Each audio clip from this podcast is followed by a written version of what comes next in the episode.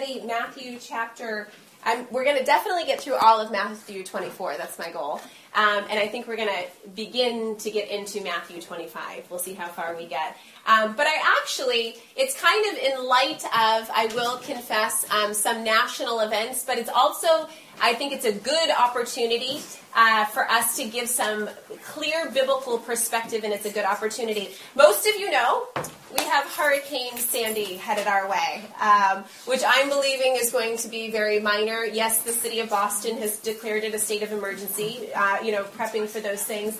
Um, but there's a couple things that we're actually going to talk about as far as biblical perspective of the day and the hour in which we live, but also our response to it as believers and as individuals. Um, and basically, for those of you that are here today, you guys have probably all heard the passage of scripture out of Matthew 24, quoted probably endlessly. There'll be wars and rumors of wars. There'll be famines and pestilence. I mean, it kind of gets quoted on and throughout. And so there's a certain understanding of what the last days, and for everybody in this room, you may have a different understanding of what the last days is. But I'm just going to say this to you whether you believe that we are like 20 to 30 years away from the return of Jesus, or whether you think that we're 100 years away from the return of Jesus. It's very clear biblically that when it was prophesied in the book of Joel that in the last days I will pour out my spirit, it was prophesied in Joel. But actually, what was prophesied was in part fulfilled in Acts, the outpouring that we see. And so, just so you know, it is it is a very very uh, trusted fact. It's not something in theory that beginning in the book of Acts, the outpouring, it was the beginning of the last days.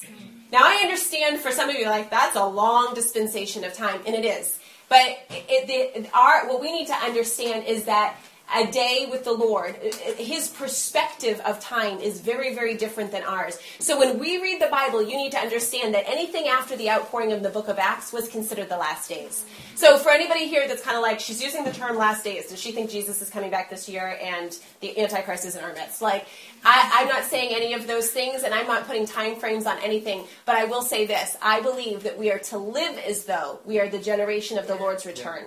I'm not saying that we are, but we live with that kind of watchfulness and sobriety of heart and spirit, and we apply the Word of God that way to our lives. Um, and that's biblical truth because even Jesus said that. He said to live as though you are that generation. Um, so if you turn to Matthew 24, we have several passages of Scripture that we're all very acquainted with. In verse 3, it says, Now as he sat on the Mount of Olives, and the disciples came to him privately, saying, Tell us, when will these things be? And what will be the sign of your coming and of the end of the age? And Jesus answered and said to them, Take heed that no one deceives you. For many will come in my name, saying, I am the Christ, and, and will deceive many.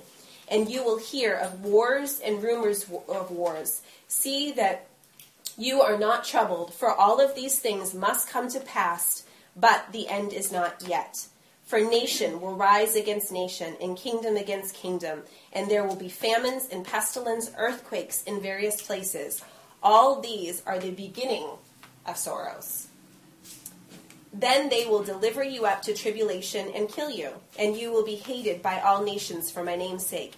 And then many will be offended, will betray one another, and will hate one another. Then many false prophets will rise and, and deceive many. And because lawlessness will abound, the love of many will grow cold but he who endures to the end shall be saved. And this gospel of the kingdom will be preached in all of the world as a witness to all the nations. Then the end will come. Now, the crazy thing is, is this last verse that I just read in verse 14. For those of you that are here, kind of in our prayer sets, understanding that we definitely are believing that in one generation that the gospel could be preached, specifically even this geographical location, because the nations of the of the earth come to Boston, that there could be a release of the gospel to the ends of the earth.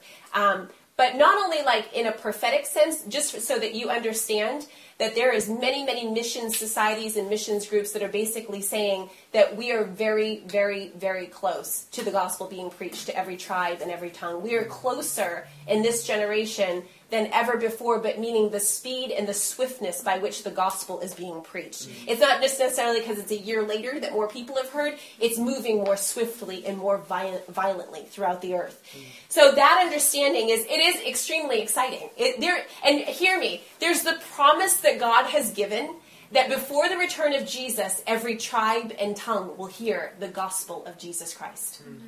That is a beautiful promise. I mean, it reveals his heart and his nature, his kindness, his mercy, and his passion for humanity. It's such a, a, a, revealing of who he is. But really, what I want to focus on today is in, in, in chapter 24, basically, what we see is there's a picture that is painted of the last days. And many of you, I mean, how many of you know we have Hurricane Sandy, some tornado mixed in the mix of that, and then the British Columbia experienced a 7.7 earthquake last night. I mean, there's just you're, what we are seeing, not just in America but in the nations of the earth, is the earth is groaning with expectation for the revealing of the sons of God. That's truly what's happening. It is the earth groaning. Um, but with that, this is really what I want us to understand from a biblical perspective is we see this painting of the end times and, and the circumstances that will take place. And then actually, if you jump down, um, kind of don't want to take too much with verse 19. Um, let's just go down a little further. For false Christs and false prophets, this is verse 24, will rise and show great signs and wonders and deceive, even if possible, um, the very elect, See, I have told you before. Therefore, if they say to you, Look, he is in, in the desert, do not go out. Or look that he is in the inner rooms, do, do not believe it. For as the lightning comes from the east and flashes to the west, so also will the coming of the Son of Man be. For wherever the carcass is, there the eagles will, will be gathered together. Immediately after the tribulation of those days, the sun will be darkened and the moon will not give its light the stars will fall from the heaven, and the powers of the heavens will be shaken. Then the sign of the Son of Man will appear in heaven, and then all the tribes of the earth will mourn, and they will see the Son of Man coming on the clouds of heaven with power and with great glory. And he will send his angels with a great sound of trumpet, and they will gather together his elect from the four corner for the four winds and from the four corners um, and then if you actually jump down onto verse 37, it says, But as the days of Noah were, so also it will the coming of the Son of Man be. For in the days before the flood, they were eating and drinking, marrying and given in marriage until the day that Noah entered the ark, and did not know until the flood came and took them all away. So also will the coming of the Son of Man be. Then two will be in a field, one will be taken and the other left. Two women will be grinding at the mill, and one will be taken and the other le- left. And then here he paints this picture. He's painted basically a picture all through the uh, verse 42. And then we have the conclusion. Verse 42 is watch, therefore, for you do not know the hour the Lord is coming. But know this that in the, the ma- if the master of the house had known what hour the thief would come, he would have watched and not allowed his house to be broken into. Therefore, you also be ready, for the Son of Man is coming at an hour that you do not expect. Basically, what we have here is he's, he's painted a picture. He's used all verse 1 through 41 to paint a picture of the day and the hour of the last days, but also the day and the hour of the Lord's return. And then his conclusion is watch. That's actually the word that he uses in watch. And basically, this, um, you don't need to turn there, but this whole passage and context um, when it's when when it's reiterated and given in the book of Mark. It's actually Mark 13, and it's around verse 32. But I actually like the way that Mark articulates it and with the detail. He goes through all the same accounts, and then this is how he actually draws a conclusion. Verse 32, Mark says, But of that day and hour no one knows, not even the angels in heaven, nor the Son, but only the Father. And then he says, Take heed, watch and pray for you do not know when the time is. It is like a man going to a far country who left his house and gave authority to his servants, and to each his work, and commanded the, the doorkeeper to watch. Watch, therefore. You do not know when the master of the house is coming, in the evening, at midnight, at the crowing of the rooster, or in the morning, lest, coming suddenly, he find you sleeping. And what I say to you, I say to you all, watch. There's actually three times in Mark that the closing of his plea basically is he says the word watch. And he actually specifies watch and pray. And we actually find this all throughout Scripture. There's multiple, and we'll maybe later on, hopefully, we can get to it. But there's multiple places in Scripture where that is actually the counsel and the wisdom and the conclusion that is given is watch and pray. And actually, what I love is where he even talks about um, as the days of Noah, so it will be with the coming of the Son of Man. There's several things that are depicted in scripture in very clear understanding. And basically, for those of you in the room that like when I read even the like kind of the state of the world scene at the coming of the Son of Man, when you kind of sit there and go, okay, what happened to the greatest revival in the history of man we've all been praying for? This is what you need to understand biblically. Is that all throughout scripture, but also world history, it's, it's at the same time that there is difficulty, hardship, tribulation, challenges, there is the release of God's glory simultaneously. It comes in the midst of it. Let's think about it this way. How many of you guys are familiar with um, the story of Elisha?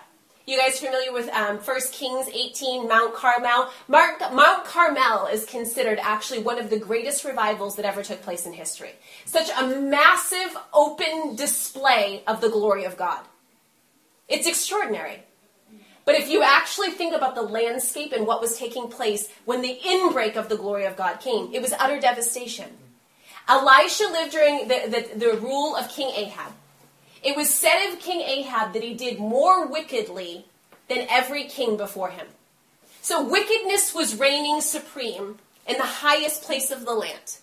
But how many of you guys also know there was a famine in the land? There was a drought and there was a famine for three years. I mean, just just envision us as a people experiencing drought and famine. That's difficulty, that's hardship, that's perplexing, that's all of those things. But in the midst of all of that, you actually have the story of Elisha going to the widow, who literally all she had is a small little bit of oil and a small little bit of bread. I'm sorry, meal. And basically, she offered it to Elisha. She gave that sacrifice, and a miracle was done. Her dead son was raised. You see miracles in the midst of famine and drought. And then from that, you actually see Elisha goes to Mount Carmel. He challenges the prophets of Baal. I mean, it is like the most. I, I love how we take the Bible and we read through it like, and then the prophets of Baal, they did, and then and then, and then Elisha. You know, we it's such a distant reality to us.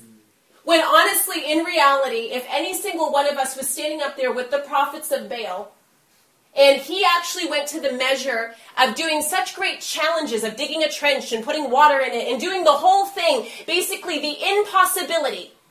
And then when he says, Where is the God of Elisha? When he begins to call upon God, God immediately comes with fire. I mean, it's extraordinary. Never in the history of mankind has there been such a display of God's glory and such a turning of people's heart, such a confrontation of good and evil, such a challenge of light and darkness clashing in one moment. It's there. I mean, you actually even find this in the days of Moses. Think about it this way Moses being a type and a shadow of what we will experience in the last days. It wasn't that there was and I, I, hear me. I am believing and praying for godly leadership in our country. I'm not saying that I don't have faith for that, but Moses' situation was not that there was godly leadership. It was Pharaoh. Pharaoh was ruling. I mean, the whole situation is devastating. It's difficult. There's plagues coming upon the land. But what we actually find is the provision and the miraculous power of God upon the children of Israel. I mean, my kid right now is like so into the story of Moses, and honestly, every single I mean, we read it multiple times a day. I mean, we're we're in the story of Moses right now at our house, but it's amazing to me because every single time I read it, I literally sit there thinking, I cannot even imagine being at the Red Sea and seeing it part. I can't even. I don't know if I'd be able to walk through it. I'd be like in, in awe and wonder going, this is crazy. You know, I mean, just the absolute, obviously they were running for their lives. They, they would have been killed if they didn't. But I mean, just think about it. I mean, I don't know if any of you have seen the awesome children's illustrations of literally, like, we're talking hundreds of feet into the air, a wall of water on both sides. Think about the ocean parting. And it says they passed on dry land. I mean, it's outstanding. But they saw the provision and the power of God in the midst of even being pursued by their enemies. It wasn't in the, in the perfect circumstance. It wasn't because all of the enemies had been leveled. They needed to see the power and the manifestation of God's glory.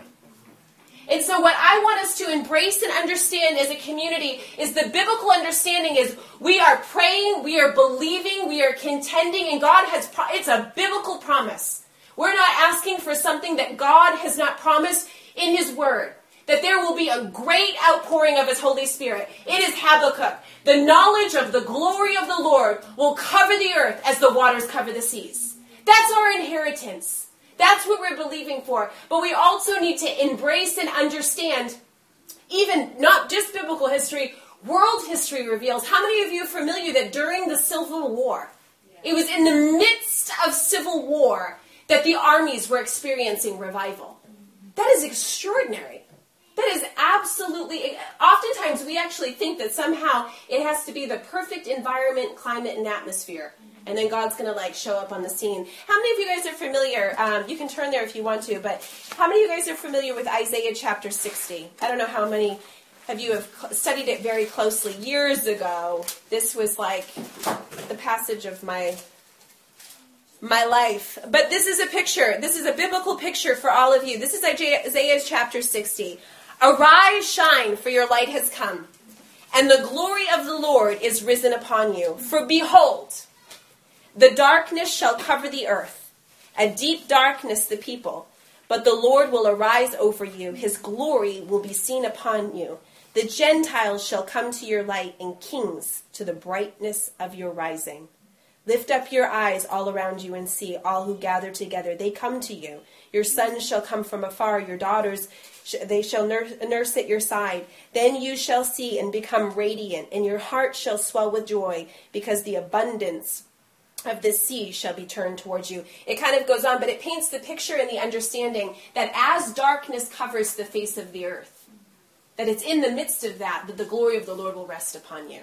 And this is really what I kind of want us to move even forward into is at, we've looked at uh, Matthew 24 briefly, and we've looked at the picture that is painted of the last days. And then we've actually looked at the conclusion that's given in verse uh, 42 Watch therefore. That that's his call was to watch. And the beautiful thing about Noah is it was in the I mean, it was a wicked, wicked day. Literally, it is said that there was none righteous found other than Noah. Crazy! That's crazy! I mean, so many of us, I mean, in your work environment, in your school environment, you feel like the only one righteous in that environment. You're like, everybody's corrupt, everybody's, you know, you look around. But in Noah's day, it was the Lord that said, there was none righteous other than Noah. And then here you, you find this man in the midst of wickedness. The Lord speaks to him to prepare. That's what he spoke. He spoke to him to prepare. And guess what? Just simply because Noah heard God's voice, responded, and obeyed.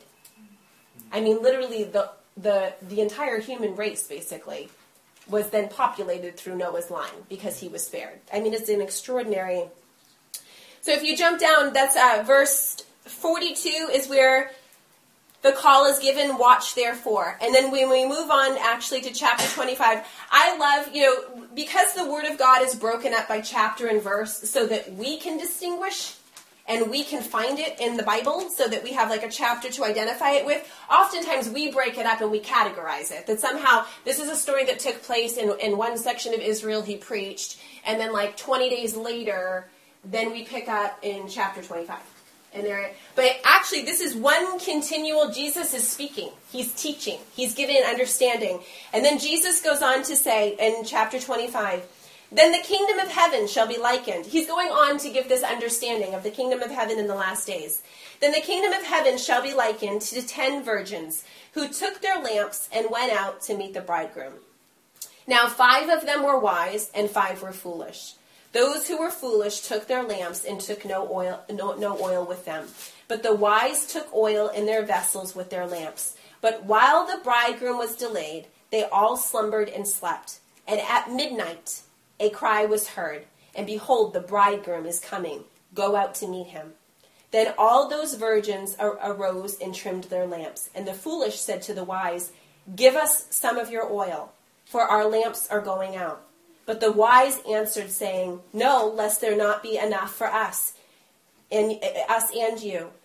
Go, but go out rather to those who sell and buy for yourselves. And while they went out to buy, the bridegroom came, and those who were ready went with him to the wedding, and the door was shut. Afterwards, the other virgins came, saying, Lord, Lord, open to us. But he answered and said, Assuredly I say to you, I do not know you. Verse 13. We actually, we literally have the same exact verse that was in chapter 24, verse 42. So we, we saw the picture of the last days, and the conclusion in verse 42 was, Watch therefore. He gives this parable and this understanding of the wise and foolish virgins, and he concludes it with the same exact words Watch therefore. For you neither know the day or the hour which the Son of Man is coming. In verse 42, it was, Watch therefore, for you do not know the hour your Lord is coming. I mean, he's giving a very clear. And the extraordinary thing is, he didn't go through like a whole litmus test of what you need to do. You need to do this, and then you need to do this, and I want you to do this, and then it looks like this. He gives you one word. Says, "Watch, watch." And basically, honestly, it is the same Greek word in both of those passages, but that same Greek word is used multiple times throughout the New Testament. It's not just in this passage of scripture, but his call, and what I love is the simplicity of it is this is your charge. Your charge is to watch. And basically, in watching, there will be the preparedness of heart. There will be all that you have need of. This is what I want us to understand out of um, Matthew 25. I just want to go over some very, very fundamental things before we move on. In verse 1, where it says, The kingdom of heaven shall be likened to ten virgins. Now, what we need to understand is all ten of the people that he was speaking about, virgins in, in the Word of God, is likened to those that are spiritually chaste. He's using the analogy of a virgin because they're spiritually pure. It means that they're set apart. It means they are the redeemed. That's what it means. So they're virgins. So this is the bride of Christ, those that are spiritually chaste. Um, he goes on to say, who took their lamps. Now understand, they all had a vessel and they all had a vehicle by which that light at one point was shining from them. I mean, there's some people that actually will specify this to it's a ministry. Like they actually had a ministry that they were functioning in. But to the broader, broader body of Christ, which is all of us, is that there there is a light that we we've been equipped with a lamp. That light that we would bear light. So there's the lamp, and then they went out to meet the bridegroom. Now, five of them were wise, and five were foolish. And basically, now this gives the understanding and the defining of what it is to be wise and what it is to be foolish. And then the conclusion, I, actually, before we get to the conclusion, where it says in verse 10, and while they went to buy, the bridegroom came, and those who were, were ready went out to meet him.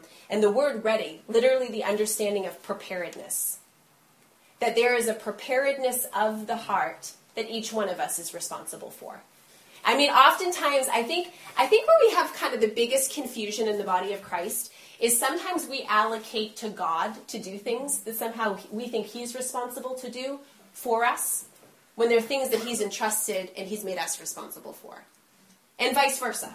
Sometimes we're taking upon ourselves things that we think that we're responsible to do and accomplish where God has said, no, that's the finished work of the cross. That's my job and I've done that.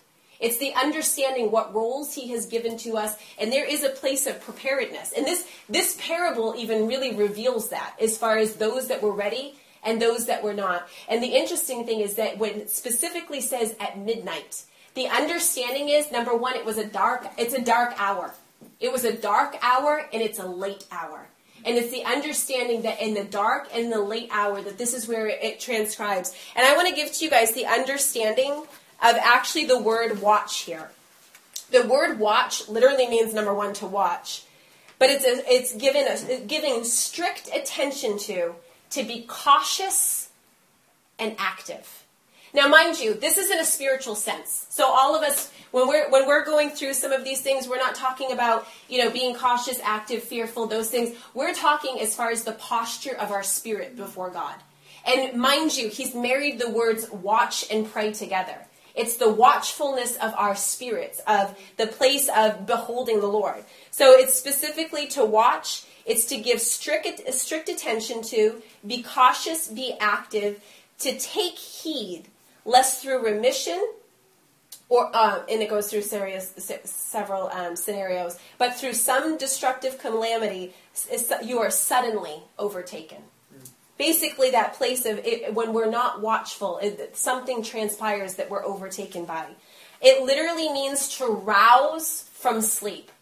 So when he's giving this, both of these times that he's giving this charge and he's saying, watch, he's saying, be roused from sleep. And actually, in this sense, the reason that the word sleep is, is used is because oftentimes in the Word of God, when the analogy of sleep is used, it's actually in relationship to death. It's th- that you're sleeping, and it even talks about at the coming of the Son of Man, those that are asleep, meaning those that are actually in their graves, will be brought forth. It's this understanding that sleep actually denotes a place of, of dying or death. And what he's saying is arise from that place. He's literally saying to rouse from sleep, to be awake, to be active, to give strict attention, to be cautious and active. And I love this word. It's to be vigilant. The word vigilant, I mean, in in in the in the rawest sense of it, actually, all of you are probably familiar in First Peter, where it says, "Be watchful, be vigilant, for your enemy is like a roaring lion, seeking whom he may devour." That, that's the context of vigilant, is the watchfulness of the heart. Um, specifically, I actually wanted to make sure that I gave you guys. Um, you know what? Why don't, for those of you that have your Bibles, why don't you turn to 1 Thessalonians 5 1 through 6.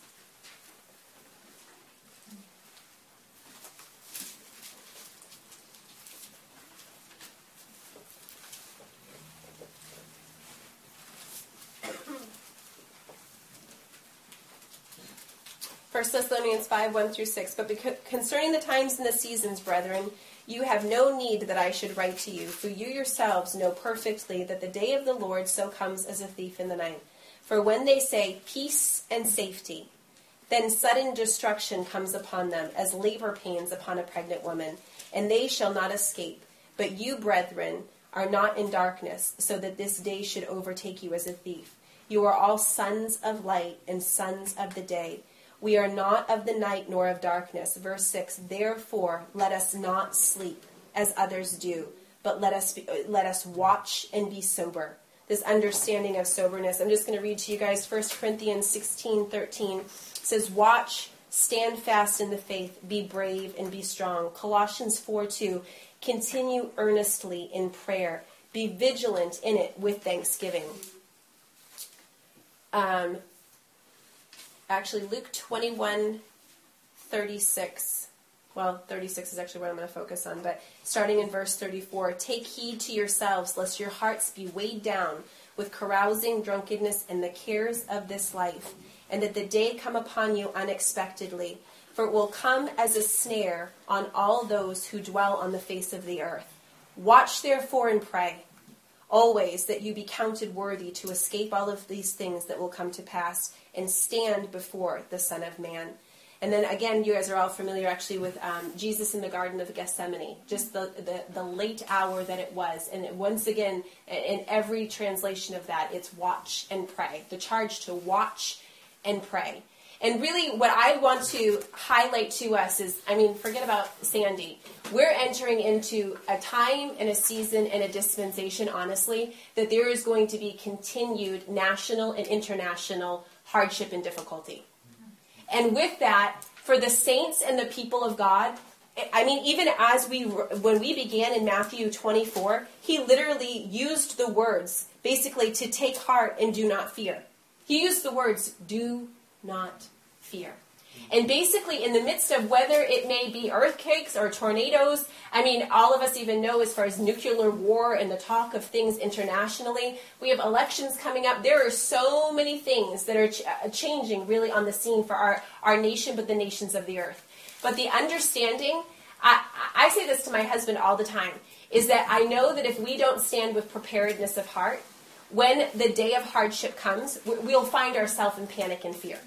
That's ultimately what will happen because when there's chaos and other people are disturbed by things, you'll end up taking part and being a part of the same. But when you come to a place that your heart has been prepared, regardless of the circumstance, regardless of the blackout for weeks on end or whatever it may be, there's a certain amount of peace and safety that you can find not because of circumstance, but because of the Spirit of God within. And that's actually what we find the charge to us as far as being wise virgins, as far as being the chaste bride of Christ. It's to get oil. And the oil is the oil of intimacy. The oil is cultivate a life before God. I, I tell people, I've been saying this for years. The time to hear the voice of God is not in the time of crisis. It's time to learn and cultivate a life of what it is to hear the voice of God so that regardless of the Lord may send you to a third world country, the Lord may send you to very dark and difficult places, hopefully. That would be that would be the ambition and the hope that the Lord sends us out so that we're equipped to stand in the midst of adversity and difficulty and his glory and his light can rest upon us. But in order for that to happen, we have to cultivate a life and a vocation and a discipline of hearing the voice of God prior to hardship and difficulty. And really, what we find, the charge that came in 24 and 25 was watch, therefore. Specifically, Mark used the words watch and pray. That the wisest thing that we can do is keep a spirit that, even like it says in Thessalonians, that we don't get care, weighed down with the cares of this life and get distracted from cultivating the first and the foremost place of priority, which is the place of watching and praying. Um, let me just see before we move on if there's any specific. Um, one commentator wrote that Jesus Jesus's primary emphasis in Matthew 24 as well as 25 um, is his pastoral advice in, in light of coming unprecedented de- death toll. This this particular commentator was actually writing about how the, what's given an account is the death toll that came upon because it, when it's talked about the days of Noah if you think about it, Noah was the only one left standing. He was standing in the midst of the human race, basically, was wiped out at that point. And what he's actually saying is it's pastoral advice. And this is Jesus giving pastoral advice. And his pastoral advice is watch. Or, in other words, what the word uh, watch means is develop a deep inner life in connection with the Holy Spirit. This seems impractical to many, however, if we do this, then we will receive instruction, strength, and supernatural courage to face anything. Watchfulness is to establish a lifestyle of encountering Jesus. It is essential in hindering Satan as the thief from stealing our inheritance. Our primary inheritance is our heart connection with Jesus. And that understanding, even in Matthew 25, where it speaks about the thief coming. And actually, I should let me just wrap up and make sure that this particular passage that we um, we had read, I just want to make sure that we covered it thoroughly. When the instruction was given in Matthew 24, verse 42, watch therefore, for you do not know the hour that the Lord is coming. But know this, that if the master of the house had known that the hour the hour the thief would come, he would have watched and not allow his house to be broken into. Therefore, you also be ready, for the Son of Man is coming at an hour you do not expect. And what this is speaking about is specifically the thief coming. And that if he had known that the thief was coming, that the understanding is our greatest inheritance, his house symbolized an inheritance. That our greatest inheritance is our life and our relationship with Jesus Christ. And that if that is neglected and we are not watching over the place of cultivating a life of hearing from the Holy Spirit, communing with the Holy Spirit, staying in connection with the Holy Spirit, that if that is taken from us, that that is actually what it is. It's the thief that has come in and has robbed us, and we have not been watchful of our inheritance. And that our greatest charge is to watch and to pray and to take that posture. And in the posture of watching and praying, that we hear from the Lord and we're directed by the Spirit of God. I want us to specifically close out with a word of prayer.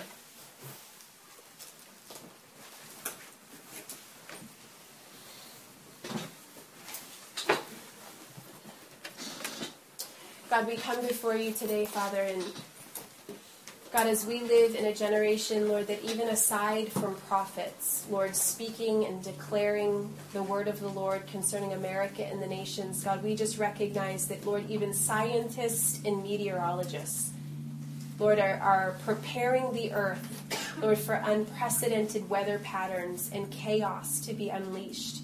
And God, we ask you, Father, that even in this day and this hour of, um, of relative peace, Lord, that we would be those, Lord, that gain a biblical understanding and a biblical perspective. God, we say, Lord, that any place that we have not rightly understood what it is to expect and believe for unprecedented outpouring and revival, but understanding, Lord, that oftentimes it comes in the midst of difficulty and hardship. God, we just say, Father, we ask, Lord, that we would be those that are completely unoffended with your ways. God, we confess to you, Lord, that in our humanity, God, even with our humanistic nature, God, that we would love, Father, to believe that things will only increase in improvement and, and everything will just continually escalate to get better. Lord, that would be our utopia of what we would desire and long for. But God, we recognize, Lord, that because of the pride of humanity, God, that oftentimes it does take measures of devastation and difficulty Lord, for us to, Lord, bend our knee and return to you and embrace your ways. So, God, we ask, Lord, would you deliver us, God, even from humanistic ways of thinking, Father? Lord, that somehow, God, we want it, Lord, to be all easy and rosy, Father, instead of having an eternal perspective. Lord, of even praying in agreement with your heart, God, whatever it takes for a nation to return to righteousness. Lord, whatever it takes for us to embrace, Lord, your ways and your wisdom and your law, oh God. God, I ask, Lord, any place that we as a community, Lord, that we are even more a fruit of the enlightenment. God, the enlightenment understanding that everything is progressively increasing Lord, rather than the fruit of a biblical context of understanding that deep darkness will cover the earth, but God, your glory will rest upon your people. Lord, that you will shine in the midst of darkness. God, we take hope, God, even in the life, God, of Elisha. God, we take hope, Lord, that in a dark and a, and a, a difficult and wicked season, Lord, that you raised up that man to reveal your glory and to manifest, Lord, even awakening in a nation. So, God, even now, God, we ask, Lord, amongst this community and all across the city of Boston, God, we say, stir awakeners, oh God. Lord, I ask, Lord, that you would call men and women, young men and women, Lord, even into prolonged seasons of prayer and fasting. God, I ask, Lord, that when days of darkness and difficulty are found, Lord, that you would find those like John the Baptist that are a burning and blazing lamp in the earth. Lord, find those that you can reveal your glory and your manifest presence through. God, we say we are not looking for perfection outwardly, but God, we are looking for those sons and daughters, Father, that you can display your glory in the darkest of hours. God, we ask, Lord, even now, God, would you raise us up, God, as, as the wise virgins. Lord, that above all else, Father, that it would be the getting of oil and the oil of intimacy.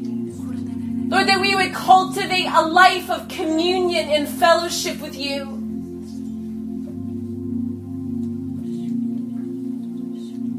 God, we just say, Lord, we don't want to be those, Lord, that are found, God, that a, a thief has come into our house and Lord, robbed us of our inheritance, God, which is a heart in communion and, and a place of connection with you. God, we say that that is the supreme issue. Above all else, Father, that we're found in relationship, that we're found in fellowship with you. So, God, we ask, Lord, that any place that distractions and cares of this life Lord, have robbed us from being wise and cultivating that place of communion with you. God, we return, Father, and we even take heed. God, we want to give ourselves to watch and pray. God, that we would be a watchful people.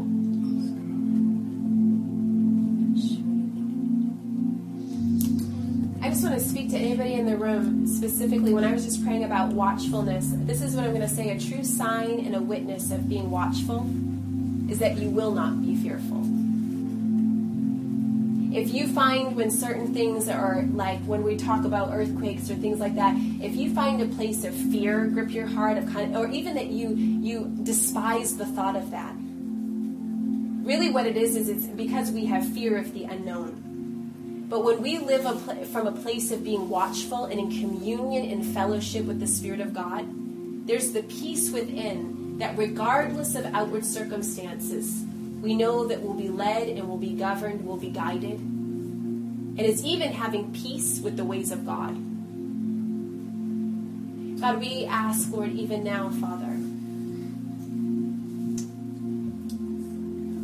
God, that peace, Father, would, would be the, the earmark of every area of our life.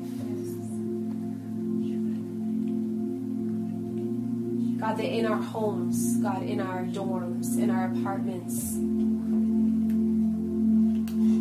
God, that we would be governed by the place of peace.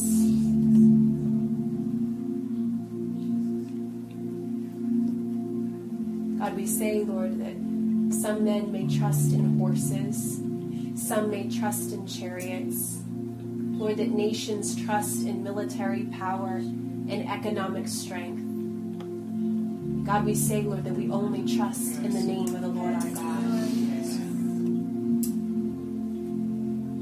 God, we say that there is no safety in finance or in military strength. But God, you and you alone, Father, are the safeguard for a nation and a people. God, we also ask today, Father, that as much as we love our nation, God, that we would not have even a false sense of patriotism.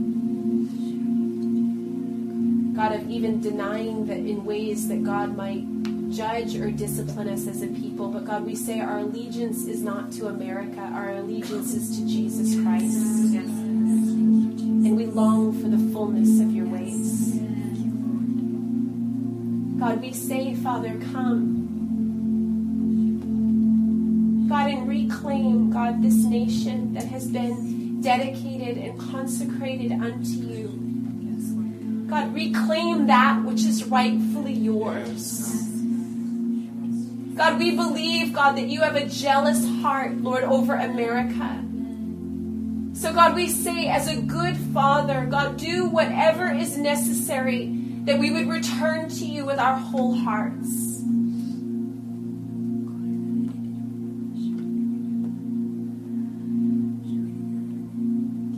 It's interesting. I think sometimes we think that whether it's economics or different things, that somehow the Lord is like disciplining us as a nation. There's a particular prophet that a long time ago he actually gave a word and he actually spoke about like basically major power outages over the whole nation. I won't get into the detail of what he shared, but he basically talked about like internet, communications, everything being shut down.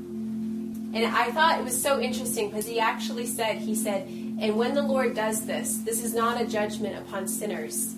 He said it's because it's the only way he can get the attention of his church.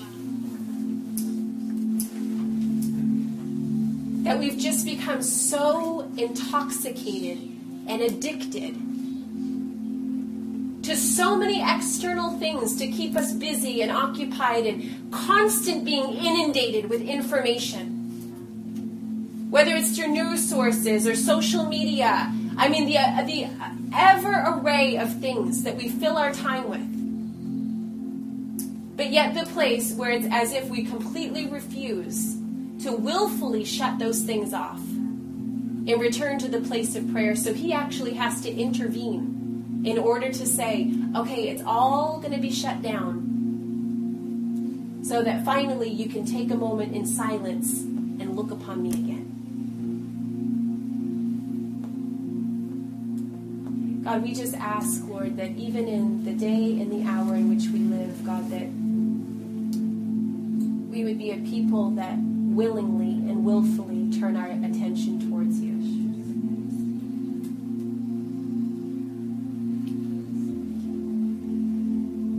God, we just ask, Lord, all across this nation, God, even today,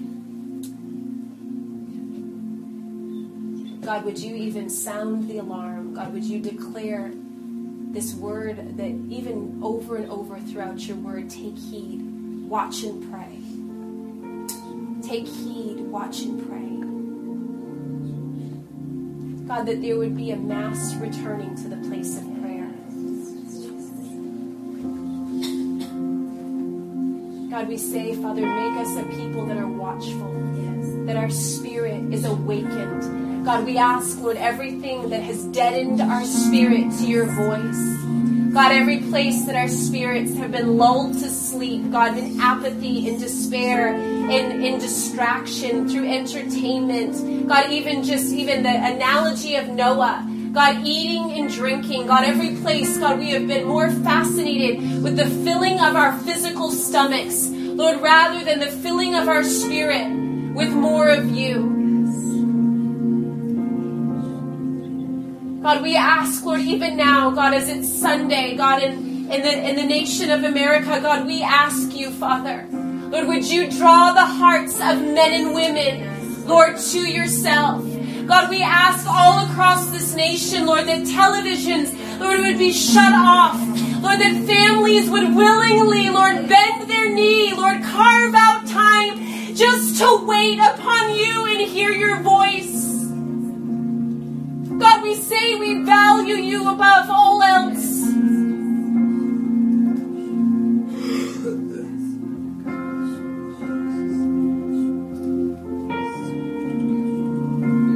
God, we ask, Lord, that in the simplest form, God, Lord, aside from the repentance of sins of the flesh, of the outward sins that we commit, God, we ask, God, that simply the sin of neglecting you and time with you God, we ask, Lord, even now, Father, would you do something sovereign, Lord, across this nation?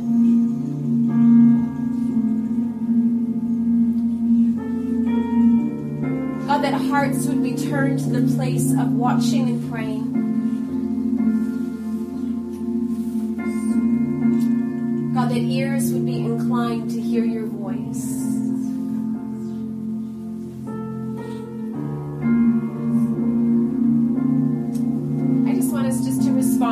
Close, if there's anybody specifically, and don't feel any pressure, but if there's anybody specifically that just as we're praying about the five wise virgins, that you just simply say, I, I want my life to be postured in a place of being watchful, of what that is, of a, a spirit that is alive and awakened, that we're not lulled to sleep and even in spiritual death with all of the things that surround us, but we're vibrant and vigilant and awakened and alive in that place.